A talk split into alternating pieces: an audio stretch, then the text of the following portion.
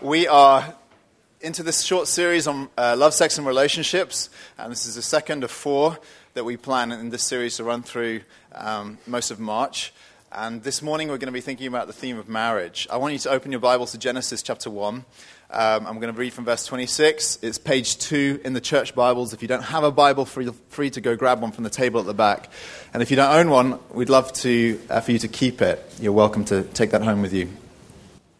I want to read two passages. We're going to read Genesis 1:26, and then we're going to uh, glance over the, the page at uh, Genesis 2:15 and read a chunk of that. And they're both separate accounts of the creation of mankind and of the institution, uh, God's, God's uh, creation of the institution of marriage. And so these passages are absolutely crucial for the biblical view on this matter.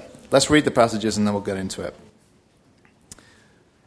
Then God said, Let us make man in our image, or Adam in our image, after our likeness, and let them have dominion over the fish of the sea, and over the birds of the heavens, and over the livestock, and over all the earth, and over every creeping thing that creeps on the earth. So God created man in his own image. In the image of God, he created him male and female, he created them. And God blessed them. And God said to them, Be fruitful and multiply and fill the earth and subdue it and have dominion over the fish of the sea and over the birds of the heavens and over every living thing that moves on the earth. over in chapter 2, I want to read from verse 15. The Lord God took the man and put him in the Garden of Eden to work it and keep it. And the Lord God commanded the man, saying, You may surely eat of every tree of the garden, but of the tree of the knowledge of good and evil you shall not eat. For in the day that you eat it, or eat of it, you shall surely die. And the Lord God said, It is not good that the man should be alone. I will make him a helper fit for him. Now, out of the ground, the Lord God had formed every beast of the field and every bird of the heavens and brought them to the man to see what he would call them. And whatever the man called every living creature, that was its name. The man gave names to all livestock, and to the birds of the heavens, and to every beast of the field. But for Adam, there was not found a helper fit for him. So the Lord God caused a deep sleep to fall upon the man. And while he slept, he took one of his ribs and closed up its place with flesh. And the rib that the Lord God had taken from the man, he made into a woman and brought her to the man. And the man said, This at last is bone of my bones and flesh of my flesh. And she shall be called woman because she was taken out of man. And therefore a man shall leave his father and his mother and hold fast to his wife, and they shall become one flesh. And the man and his wife were both naked and were not ashamed. Before I get into this, I just want to say a couple of things very quickly. The first is that I feel like I have a lot to say this morning, which is a change from usual. So, um, I, am going to be brisk, and in a sense, that's why we have the Q and A after. Uh, those of you who are confused, need clarity, uh, want to ask questions about things I can't cover because there's just tons of stuff about marriage we're not going to talk about today. That's what the Q and A is for. So I encourage you after the service to stay around for that, if um, if indeed that that would uh, help you. The other thing I need to say to you is I think some of the things I'm going to say today are going to have uh, are going to be offensive to some of you. And uh, I mentioned this to my wife a moment ago, and she says, Well, how is that any different from normal as well?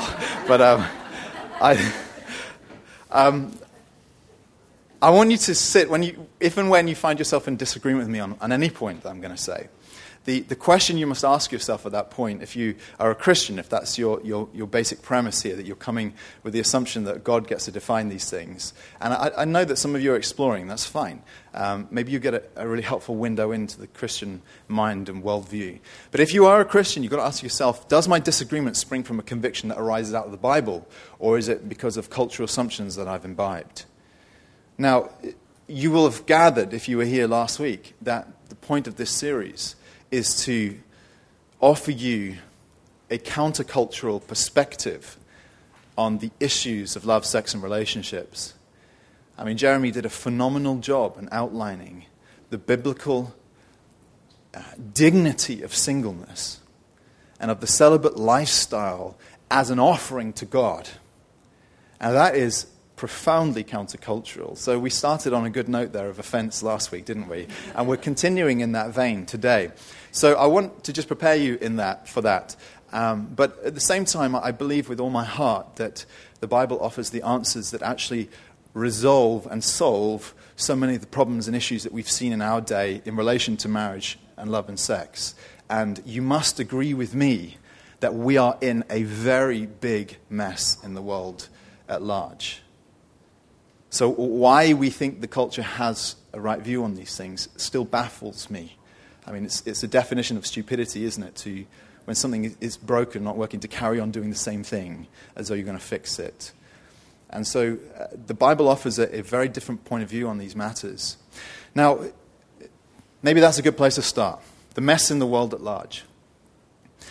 I was reading a book about um, these issues uh, last year, and um, a sociologist called Mark Regnerus outlined three phases that, uh, of shifts in cultural perceptions on the issues of marriage. It helps explain why we've arrived where we are, uh, where, where there is so much, um, so much lack of commitment and, and, where divorce is prevalent. He said it, we came from what you can call institutionalized matrimony, which is the basic view which I think has been held by most cultures through most of history in most of the world, which is that marriage is the fundamental institution that holds society together, and that there are bigger issues at play than, than you and your, your personal interests. So, uh, it, it, this view has its flaws, of course. You could be, end up in a marriage in which you didn't choose to be in. You could end up in a marriage that's loveless. But the basic assumption is you are committed to this for life for the sake of society, that there are bigger issues at play here. You know, fathers could marry off their daughters just to get rid of them under that model. So we're not saying, I'm not defending it, not saying it's the perfect picture. But that was one phase. And then we moved into the romantic view. Uh, as the kind of particularly on the back of the Victorian era and all the, the novels and media that began to erupt um, around the praise of love. And the romantic view began to take hold which is that, that puts love at the center of marriage, and particularly romantic or erotic love. And of course, that didn't provide a particularly substantial or, or solid foundation for marriages to last. And, uh, and then we moved more recently. With bigger issues at play around cultural transformation, we moved into a third phase, which was defined by a man called Anthony Giddens about three decades ago. Now, he, t- he called it the pure relationship. Um, some people call it confluent love. And here's how one uh, lady defines it, um, Eva Illouz. She says, It's the contractual assumption that two individuals with equal rights unite for emotional and individualistic purposes. They unite for emotional and individualistic purposes. What this means, in a sense, is you no longer live to serve the institution of marriage. A relationship, or the, the relationship, exists to serve you. And for as long as it serves you as an individual, you stay in the relationship. In the moment it no longer gratifies you emotionally or in terms of your life ambitions as an individual, male or female, then the relationship is as good as dead at that point. This is why it's often seen as a two way door in and out of relationships. And not just marriage, of course, but also long term sexual relationships and cohabitation and all the rest of it. It's because of this idea that they call confluent love, that at the root of it is the Western view of the individual, your rights, your ambitions, your desires, your personal happiness being the chief end of your existence. And that is a massive and radical shift, shift in terms of the ground of what establishes relationships. Confluent love. Just um, my wife is part of an online forum for some some doctors, and uh, she she showed me she showed me a, a post by an anonymous female doctor who described the situation in her marriage like this. She says. Um, she talks about how they come to this financial 50 50 split in their relationship. She says, Once we'd had children, I dropped a GP session for childcare and gave up my day off for childcare. My husband calculated a percentage that my income had dropped by and pays this in as extra. We have a joint account for all things, and if we go over what we've paid in this, is split 50 50, what we go over. She talks about the, the, the way that she carries most of the, the, the role now with childcare, does a bit of GP work. He's earning a six figure salary. And she says, Based on his calculation, he'll pay in a thousand more in the joint account. Whilst I'm grateful he's paying this in, it seems unfair that he isn't willing to contribute anymore. So we end up with a similar amount at the end. Am I being unreasonable? She says, maybe I'm jealous. He's going to end up with lots of savings. And I read this and I scratch my head and I think, what, what the heck is going on here? Now, I, I, think it's tragic at the same time, but what she's describing is a situation in which two individuals are pursuing their own separate desires in life with a certain amount of common ground between them, which is raising children and having a little pot of common finances. And it's so radically departing from a traditional and certainly from a biblical view of marriage. And I want to go, I want to go hard into what I think is, is going on here. This explains a lot of the mess around us. It explains the breakdown of the family as a central unit that holds society together. And there have been unbelievable, untold consequences on the back of that. Just thinking about preparing for the anxiety talk this week, there is an epidemic of anxiety. Do you know that many people who suffer anxiety do so because of experiences of divorce when they were children? That's just an interesting aside, an untold consequence of the erosion of marriage and of the family. The cheapening of sex is another issue here. By calling it cheap, what that means is to say that it, you can have sex without responsibility in our day and age. It's been described as, you know, as easy as ordering a takeaway when it comes down to a matter of swiping left and right on an app. And that the cheapening of sex is because each of us now is pursuing our own ends and desires rather than living to serve another person's. The weakening of the bonds of commitment. You look at the church and ask yourself the question is the situation any better within the church? Is it any better in our church? Is it any better in, among Christians at large? And there's probably a whole litany of issues that you could point to, but the three that jump out to me when I consider the situation that we're in are delay, perfectionism, and idolatry when it comes to the issue of romantic relationships. Delay is certainly an issue in the world at large, and for some reason is also part of the the thing that's going on in the church that people are delaying adolescence more and more. And this isn't just my opinion, this is also something that sociologists talk about. Um, that, and, and, and what's often given as a reason is I'm having fun. I don't want to settle down because I'm having fun. Which tells you a lot about what people think the purpose of life is, doesn't it? And so, you know, you typically, for those who are not Christians, that, that having fun, part of that definition of having fun is also having sexual fun and experimentation with as many partners as, as possible for some people, not all, for all, of course. And, and I, I begin to wonder why, why is it that we are also seeing this phenomenon in the church? Why is it that we're delaying? Why, this is a problem, isn't it? That we're delaying adolescence and that we are not willing to step into responsibility Here's another problem is the problem of perfectionism. Uh, increasingly, and I think I experienced some of this myself when, before I was engaged, and I've certainly seen it many times in talking to, to people, and particularly young men, uh, that, that we have this, you know, brought up as we are with the belief that we can choose our life path and choice is everything you know, you can choose your career now. You didn't used to necessarily be able to. You can choose your location. You can choose your gender. Given that choice is now the governing dynamic of the age in which we live, the issue of choice when it comes to li- considering who your life partner is has become utterly paralyzing for people. Think about how hard it is just to choose a restaurant when you're on holiday, right? You scroll through TripAdvisor and then you choose one, and then you're immediately disappointed the minute you arrive because you think there's probably something better down the road and I missed out on it. That is the exact mentality that we're seeing going on in relationships. People are, are afraid because of a perfectionist ideal of what a relationship is meant to be and do. And this leads into the third problem I see, which is that of idolatry. That people have put on the relationship such a weight, and I'm talking particularly about Christians, put on it such a weight of expectation of what it's meant to be and do for you, that it is unable to bear that weight. So singles look on with, with a yearning for marriage as the thing which is missing in their lives and discover that, you know, and they feel that their life is incomplete without it.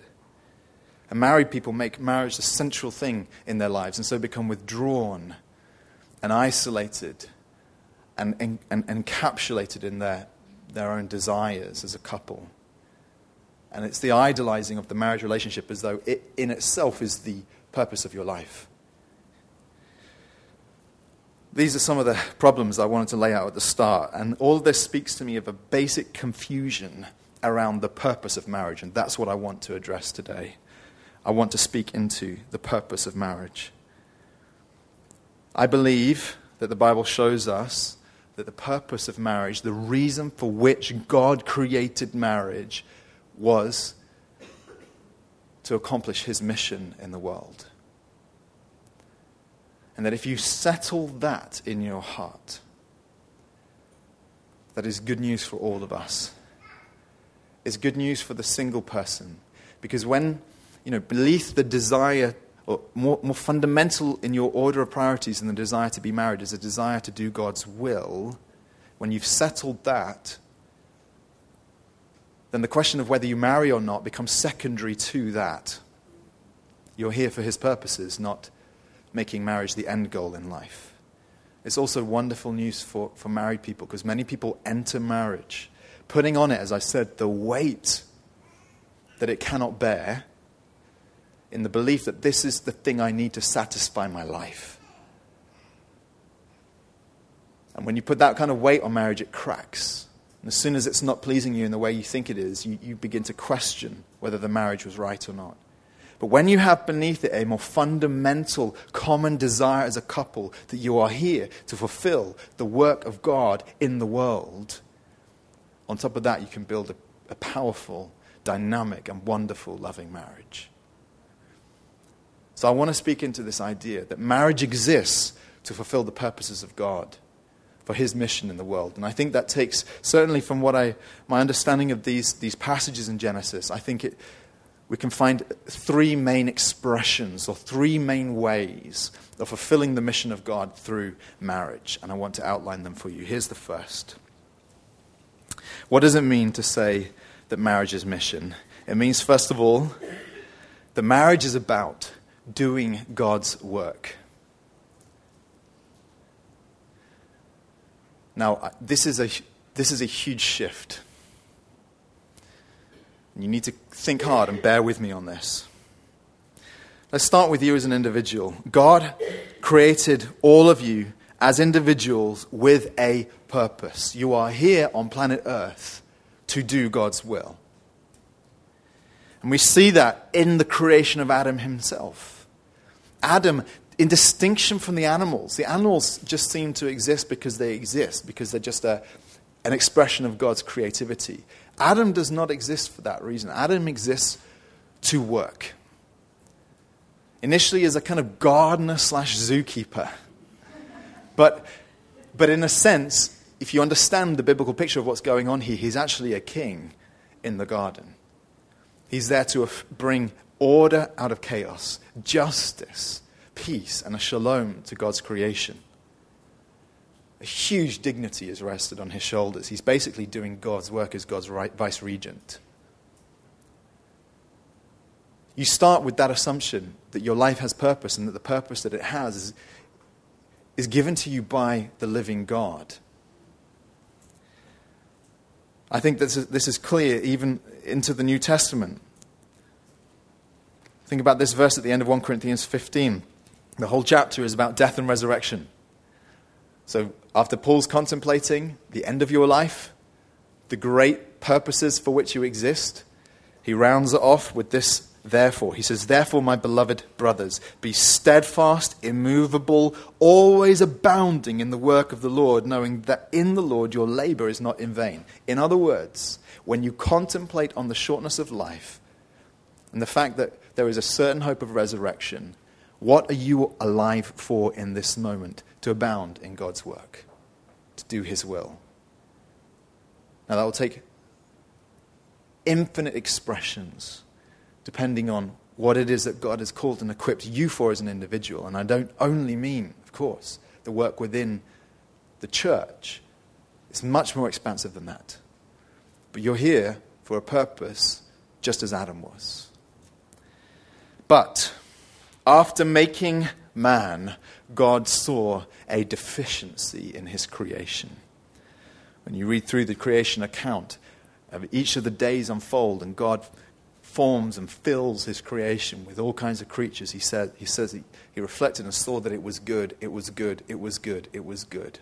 Five times until the sixth day when he makes Adam, and it says it was not good. We saw it there in, in chapter 2. It is not good that the man should be alone. Now, you've probably read this and thought that he was talking about the potential, the, the, the, the problem of Adam's loneliness. It's not good that he's alone in the sense of he will not experience a fulfilled life as a lonely person. I think that's a, a, that is a part of what's meant here, but it is not the fundamental reason that God says it's not good that the man should be alone. It's actually talking about his vulnerability, incompleteness, inability to do God's work, to fulfill God's mission as an isolated individual. How do I know that? Look at the whole sentence. 2:18 It is not good that the man should be alone. I will make a helper fit for him. God doesn't say I'll make a mate. He doesn't say I'll make a friend. He doesn't say I'll make a soulmate or a lover or any other word that could describe that kind of special romantic relationship. And all of them have validity. But he rather says I'll make a helper. And please don't don't allow that word to conjure up in your mind you know, like images like the, you know, like we have the expression for the help, as in people who are kind of maids or servants in the household. That's not what's meant by it. The word is used of God Himself in the Old Testament, and particularly in context of battle, that God comes to help His people. It's of powerful support.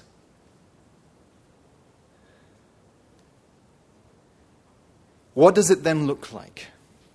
For a man and a woman to be on mission together, for God to have created the man and then created his helper so that they could accomplish a purpose together. And the reason I think why we don't see this, why we don't understand that the basic reason that God has made marriage is so that you can be co laborers for Him, to help each other further God's purposes in the world. I think the reason we don't see this has, there's a lot of historical explanations going on here. We've, in the recent, like, the last sort of 150 years or more, we've seen the, what, you can call the atomization of the household. And what that means is that whereas the household used to be an expansive thing, that, that, that, had influence in all kinds of spheres of life, which I'll explain to you in a moment, the household has been reduced down to something much smaller. It all began with the Industrial Revolution, when people began to go out of the home to go to work. And so immediately the productivity of the home was separated from its other purposes. The man went out to work, and the home became something reduced. And then, of course, the children went out to school, and the home was reduced even further. And eventually, what you ended up with was the 1950s picture of the housewife at home with all her automated machinery, feeling very unfulfilled in her existence and for very good reasons everything that invested dignity in her existence as a wife and as the one who ruled a household under her husband's authority was bled out of the picture of what it means to be a wife. And she ended up with a limited, narrow, 2D existence. And of course, on the back of that, we've seen a huge backlash. But where it's taken us now is no, the wife must have equal rights, and therefore her, her desires, aims, and mission is, is as valid as the husband's, except they seem to be in competition with each other most of the time.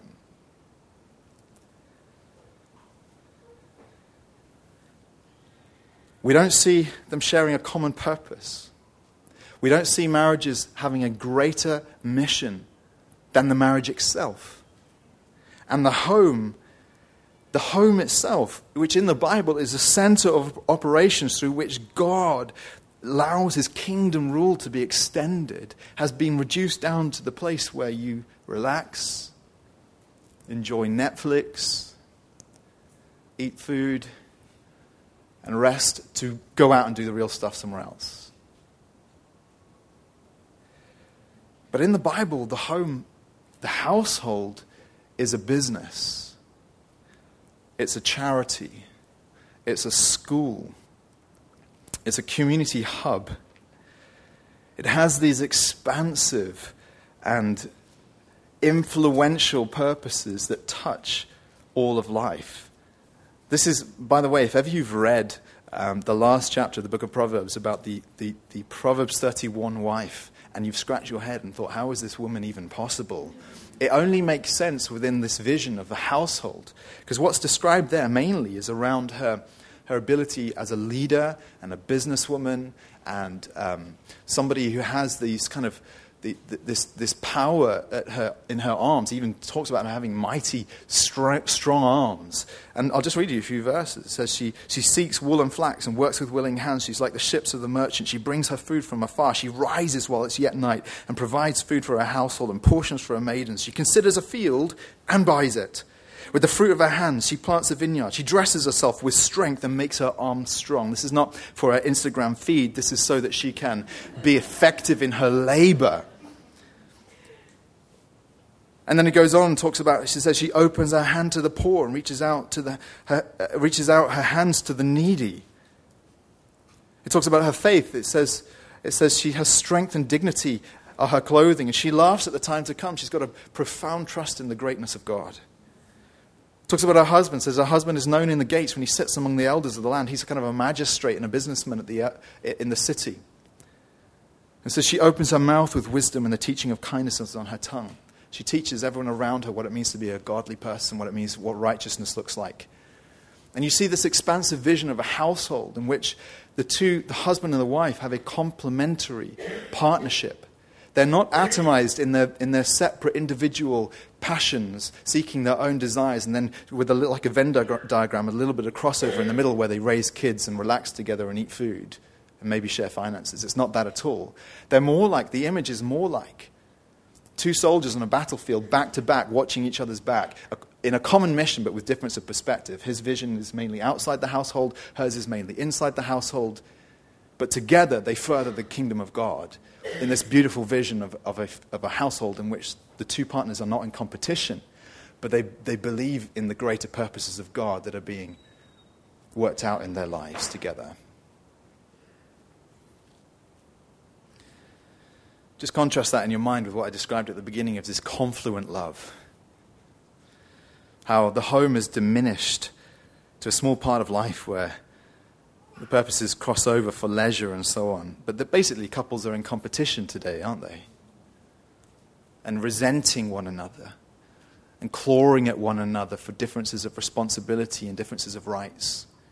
And everything about this is broken because they don't share a common mission, a common purpose, and that is not invested in them by the living God. It's hard to know how you can recover it, I suppose, this, this image I'm trying to paint for you. But it has to begin. It really it has to begin when you're a single person, but it also has to then be built in into your marriage with a passionate, this is your common ground. It's not about common interests.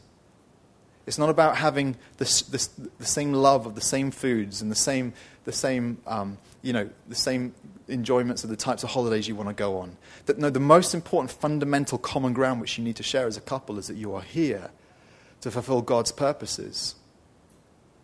That's the mission of God. To do his work together. And you get married because of the conviction that you'll be more effective together than you are apart. Now, um, obviously, this speaks into the question of who you should marry.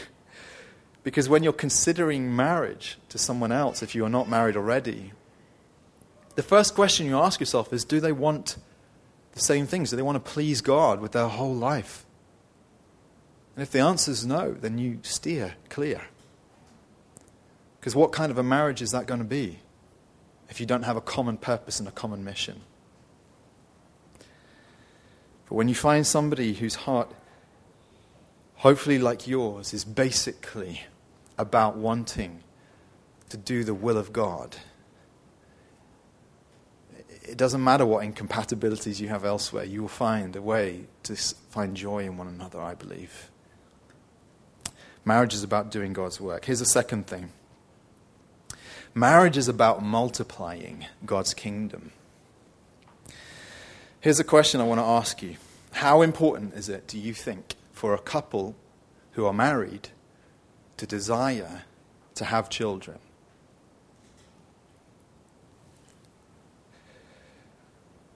What's the moral imperative there? I was in a forum about five years ago, um, a discussion forum where we were discussing matters relating to love, sex, and relationships, and I, I found myself in some pretty choppy waters out on a limb. Um, in disagreement with nearly everyone in the room. And one, one, I was in particular heated debate with one man who was sat across from me, and uh, he asked me the question. You know, he was, he was kind of taking us down a road of, you know, trying to basically figure out what I think marriage is about. And he, said to, he asked me the question Do you think it's sinful for a Christian couple not to want to have children? And I was already angry at that point. So all the nuance of, of you know, the way I could have answered it went out of my mouth, and I just said, Yes. and um, there was a sharp intake of breath across the room, understandably. Um, it is a nuanced question, but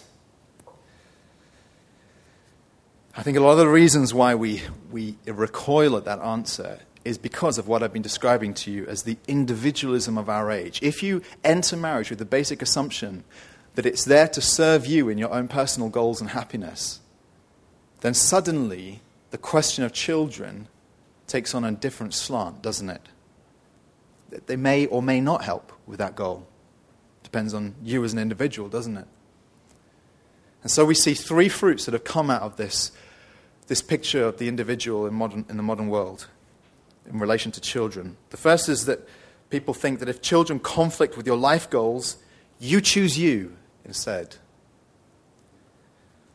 In other words, if, you know, if your vision of the happy life is wintering in the Alps and, ha- and enjoying the ski season every year, or maybe summering in the Maldives and you know, or potentially, you know, you think about the cost to your career success that children might have.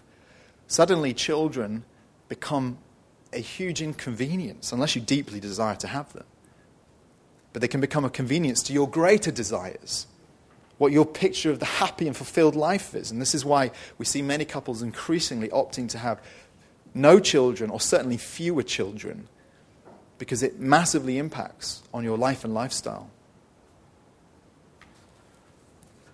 Another result we see from this is that if chil- children are, are seen as a commodity in a consumeristic age, so one person says, mm, don't fancy that, don't think it necessarily adds anything to, to my life as a consumer.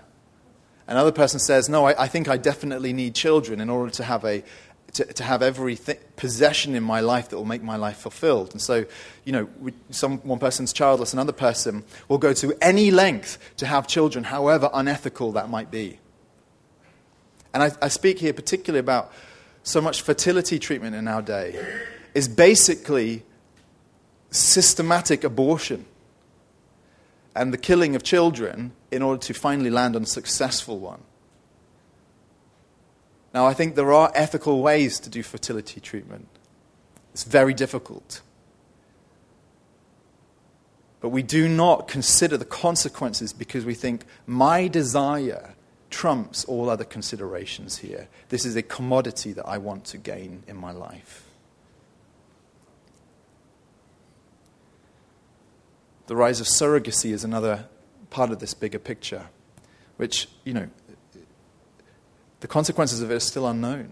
And the, the, the, tragedy of someone carrying a child to childbirth and then being separated immediately from that child, what that does to the child, what that does to the mother, the, the, uh, the birth mother. There are questions here, but we actually sweep the questions aside because the greater reality is you are a consumer and you will have what you pay for. A third factor here is, of course, that I already hinted at the rise of abortion on demand, which, when you boil it down, is doing violence against those who would hinder your vision of a fulfilled life, which happens to be your own child. Now, I understand there's huge tragedy around this and often heartbreak, but we cannot resolve that if it's been your experience by simply sweeping, simply sweeping it under the rug. It has to be brought to God in repentance. Now, when we consider the biblical picture about marriage and multiplication, here's my contention that the desire, not necessarily the reality because it's out of your power, but the desire to have children and the will and the act to have children is not optional, but is part of the biblical vision of what you were put in a marriage for.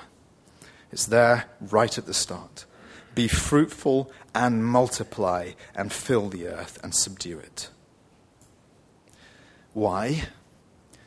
Because this is how God intended his kingdom to expand, his rule, his dominion on the planet through, through us. Now, we've got to be clear here. We're not talking about the mere act of reproduction, which, if you are fertile, is the easiest part.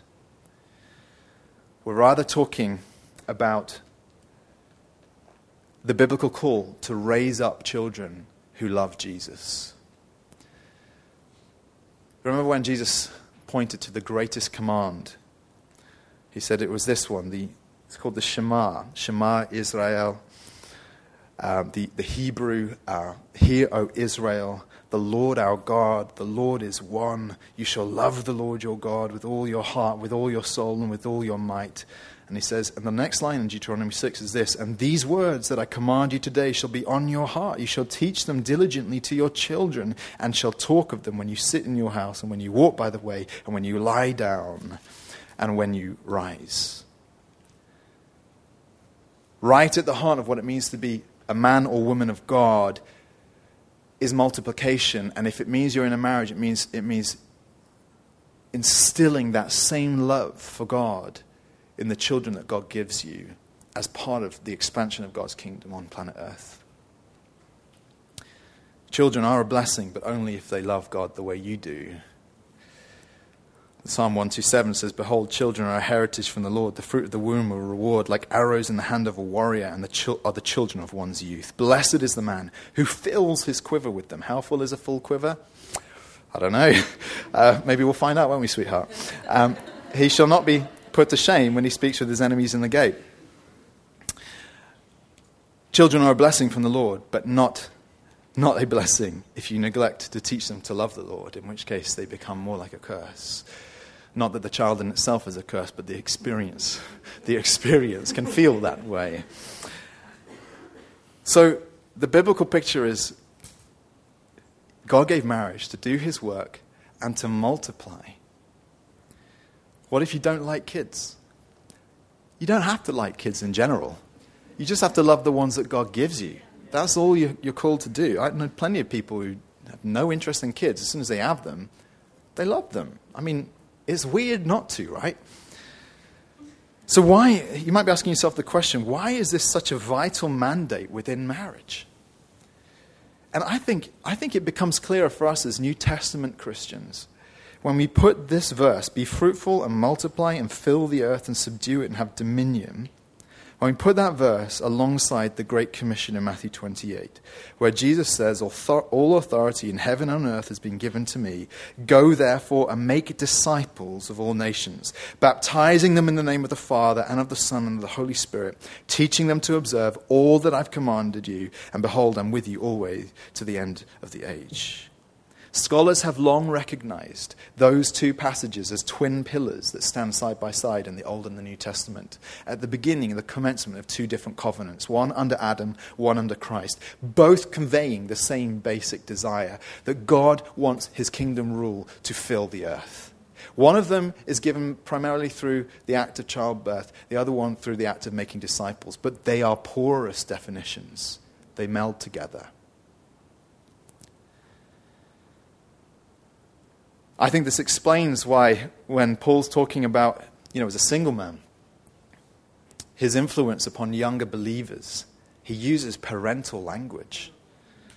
Galatians 4, he says, My little, he talks about my little children for whom I am, again, in the anguish of childbirth until Christ is formed in you. He feels like a dad trying to raise up godly kids and all the pain that goes with that. 1 Thessalonians 2, he says, But we were gentle among you, like a nursing mother taking care of her own children. Christians, the image in the New Testament is that when you become a Christian, you're born again or you're adopted into the family and you're nurtured on pure spiritual milk. The, the analogy is you know, there's a reason why these two things are side by side the family that has children, the church that has spiritual children. And this is the implication why I'm pairing these ideas in your mind.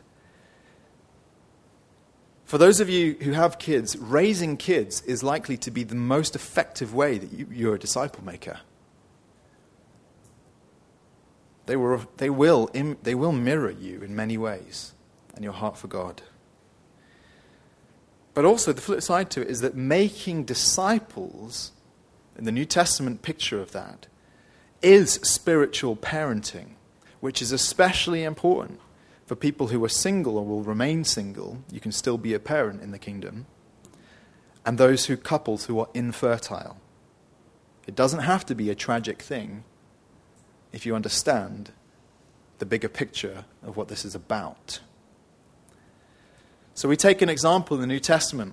One of the most, a couple who are mentioned frequently in the New Testament are Priscilla and Aquila. And they are honored because of their spiritual parenting dynamic in their marriage. We don't know if they had natural children, they're never mentioned. What we do know is that their marriage existed for the multiplication of the kingdom of God through spiritual parenting. So we see them in, I think it's Acts 19 with uh, Apollos, who basically is, is, is a gifted preacher, but only knows half of the picture of what the gospel is about. So they take him under their wings and they nurture him in the faith, and then they release him as a matured believer, and he's dynamic and powerful and effective as a preacher. But they were largely responsible as spiritual parents in his life. Then we see them in Ephesus and Rome, ha- having a church in their home, leading a church, parenting all these younger believers this is the contrast I'm trying to lay before you. Some marriages are where the gospel goes to die. You think about this on a biological sense, you know, how sometimes, you know, you can have, it's possible, over time, surnames die out. You could be the last in your line. And if there's no fruitfulness, then the name dies with it. Well, sometimes that, that can be a picture of gospel impact. Some couples are the last in their line of those who got saved, and then there's no impact beyond that spiritually. It's the spiritual barrenness. Because the couple have turned inwards. Because they are only interested in their own ends, that their marriage exists for its own, to serve itself, really. Some marriages are where the gospel goes to die. Other marriages are expansive and bring multiplying fruit, partly through, in accordance with God's generosity, the gift of children, and also, most certainly, through spiritual parenting, disciple making. Which again brings us back to the question of what kind of person do you want to marry if you're single? Who are you going to marry? And here's the clue marry somebody who's like Jesus because your children are going to become like your spouse. It's inevitable, it's a disciple making relationship. Marriage is about multiplication. Here's the third thing marriage is about displaying God's love. Everything I've described to you to this point might sound like a functional view of the marriage relationship. But here's the thing about God what God does is never purely functional, is it? There's a lavishness to the way He works. So He, he could have made things much more boring than He did. But I, I think about the expansiveness of His creativity. There are stars in the universe that no one will ever see and will never be named. You contrast that with, you ever play one of those computer games where you run around, the 3D ones? You always hit the boundary somewhere, and you're like, it feels, you suddenly realize, you know, it reminds you that you're in a created thing. But the universe that God made is boundless, it would seem, or certainly it's beyond our comprehension to imagine its boundaries. And just because. There are creatures that have gone extinct and are going extinct, which no one has ever seen or named. No one got to enjoy them. Why? Because that's just who God is. He just, just lavish, just gratuitous.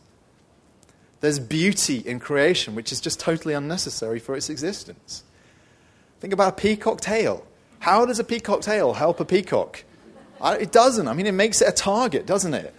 But a peacock tail, I think, is there for our enjoyment. Hair on your head. It doesn't really serve much of a purpose, which is what I'm living by.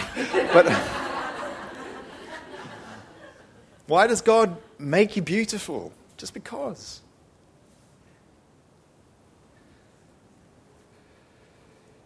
Think about the beauty of a sunset. There's no functional reason for that. It's just because God is God. There's a gratuitous, lavish, generous, happy reality to his nature, which is reflected in everything he makes. Now, think about the man on his own in the garden. The picture isn't right. He cannot express the joy and happiness of God in its fullness on his own. For simple reasons. There's no one to share a joke with. Now, I imagine the first time he saw rhinos trying to mate, he must have laughed. I mean, it's just so cumbersome. It's like it's more ridiculous than a newlywed on their first night, right? And without being able to laugh at that, like there's less pleasure, isn't there, in just enjoying the creation and the ridiculousness and joy of the world all around him. No one to serve, no one to be served by. His existence is narrowed and unlike God's, actually, because God exists in communion as Trinity for all eternity. So, to fulfill the image of God, God had to make male and female. I love how it's expressed in those verses we read. So God created man, singular, in his own image. In the image of God, he created him, male and female, he created them. In other words, you as an individual bear the image of God, but also you in community bear the image of God. Both matter. This means that if God is love, then love is at the center of what it means to carry his image. I've been reading a book called Generation Me by a secular sociologist called Jean Twenge, who's just brilliant. I think she's amazing, her insights.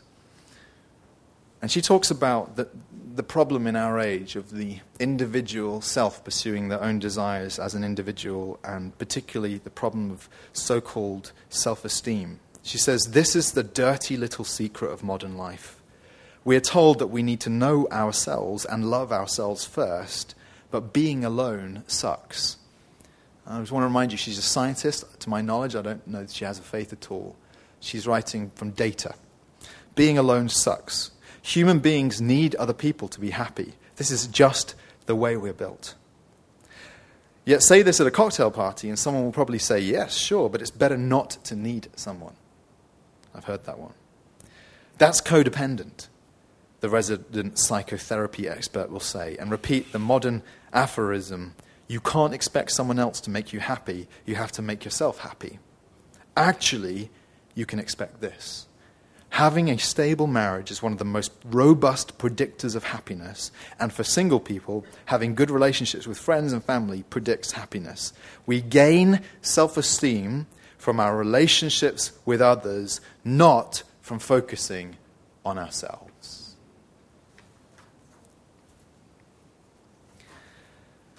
Love is at the heart of God. Love only makes sense as essential to our being because we have a Trinitarian God. And love is praised all through the Bible.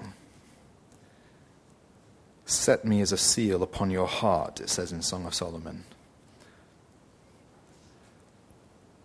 As a seal upon your arm, for love is as strong as death, jealousy as fierce as the grave. Its flashes are flashes of fire, the very flame of the Lord. Many waters cannot quench love, neither can floods drown it. If a man offered for love all the wealth of his house, he would be utterly despised. This image that puts love at the center of what makes a healthy marriage, not in isolation from the other things I've mentioned, but as fundamental to marriage, is the biblical vision. Marriage, therefore, preaches about God's love in many dimensions. It tells us about God as a friend. The Bible tells us that God is a friend, and within marriage, we experience friendship like no other. It tells us about romance and attraction because the Bible shows us that Christ's love for us as the bridegroom is fierce and jealous. And at the heart of marriage is a fierce and jealous love, a possessive love for the other. It comes out in Adam's song, doesn't it? This at last is bone of my bones and flesh of my flesh.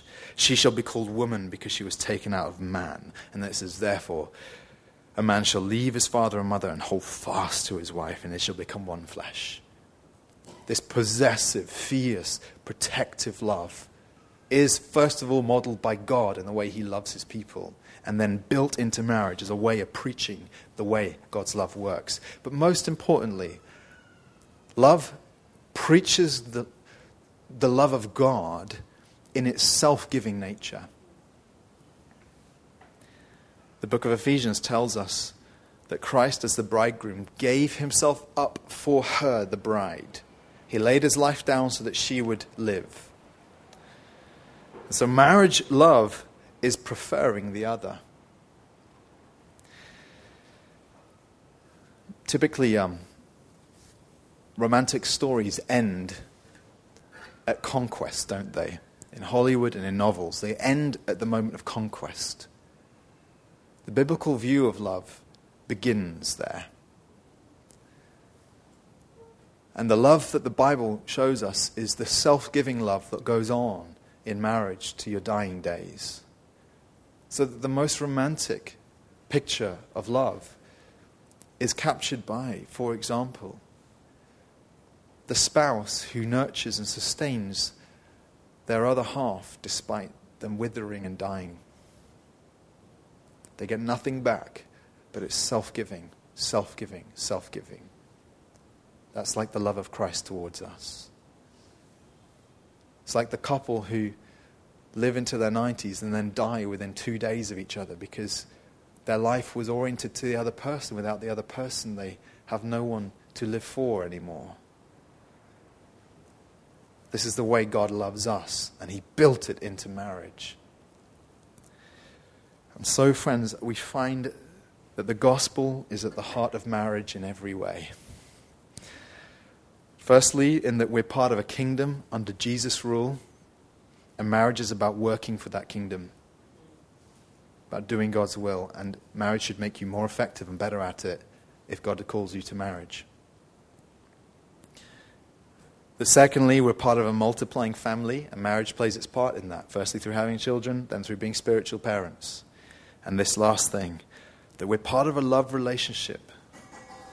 And marriage preaches what love is. It is really on that note that we're going to go into communion. It's here that we experience the self giving love of our bridegroom, of Jesus himself. The bread and the wine preach to us what love is meant to look like within marriage and within the church. Because Christ puts us above himself, in front of himself, and lived for us and died for us. Amen? Will you bow your head and let's pray? Invite the musicians to come up. Oh Lord, we need for you to keep on reminding and showing us that we live for you, that we're here for your plans and purposes.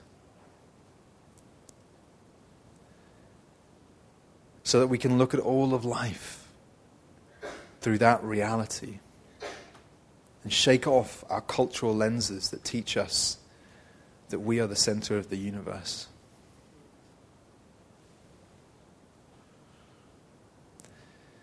I pray, Lord, that you shake off confusion around marriage. bring us to a settled, peaceful conviction about why we should marry, if we should, who we should marry, and what it should look like. So that all of our life and existence would declare and preach that you are Lord on your throne and we live for you. In Jesus' name, amen.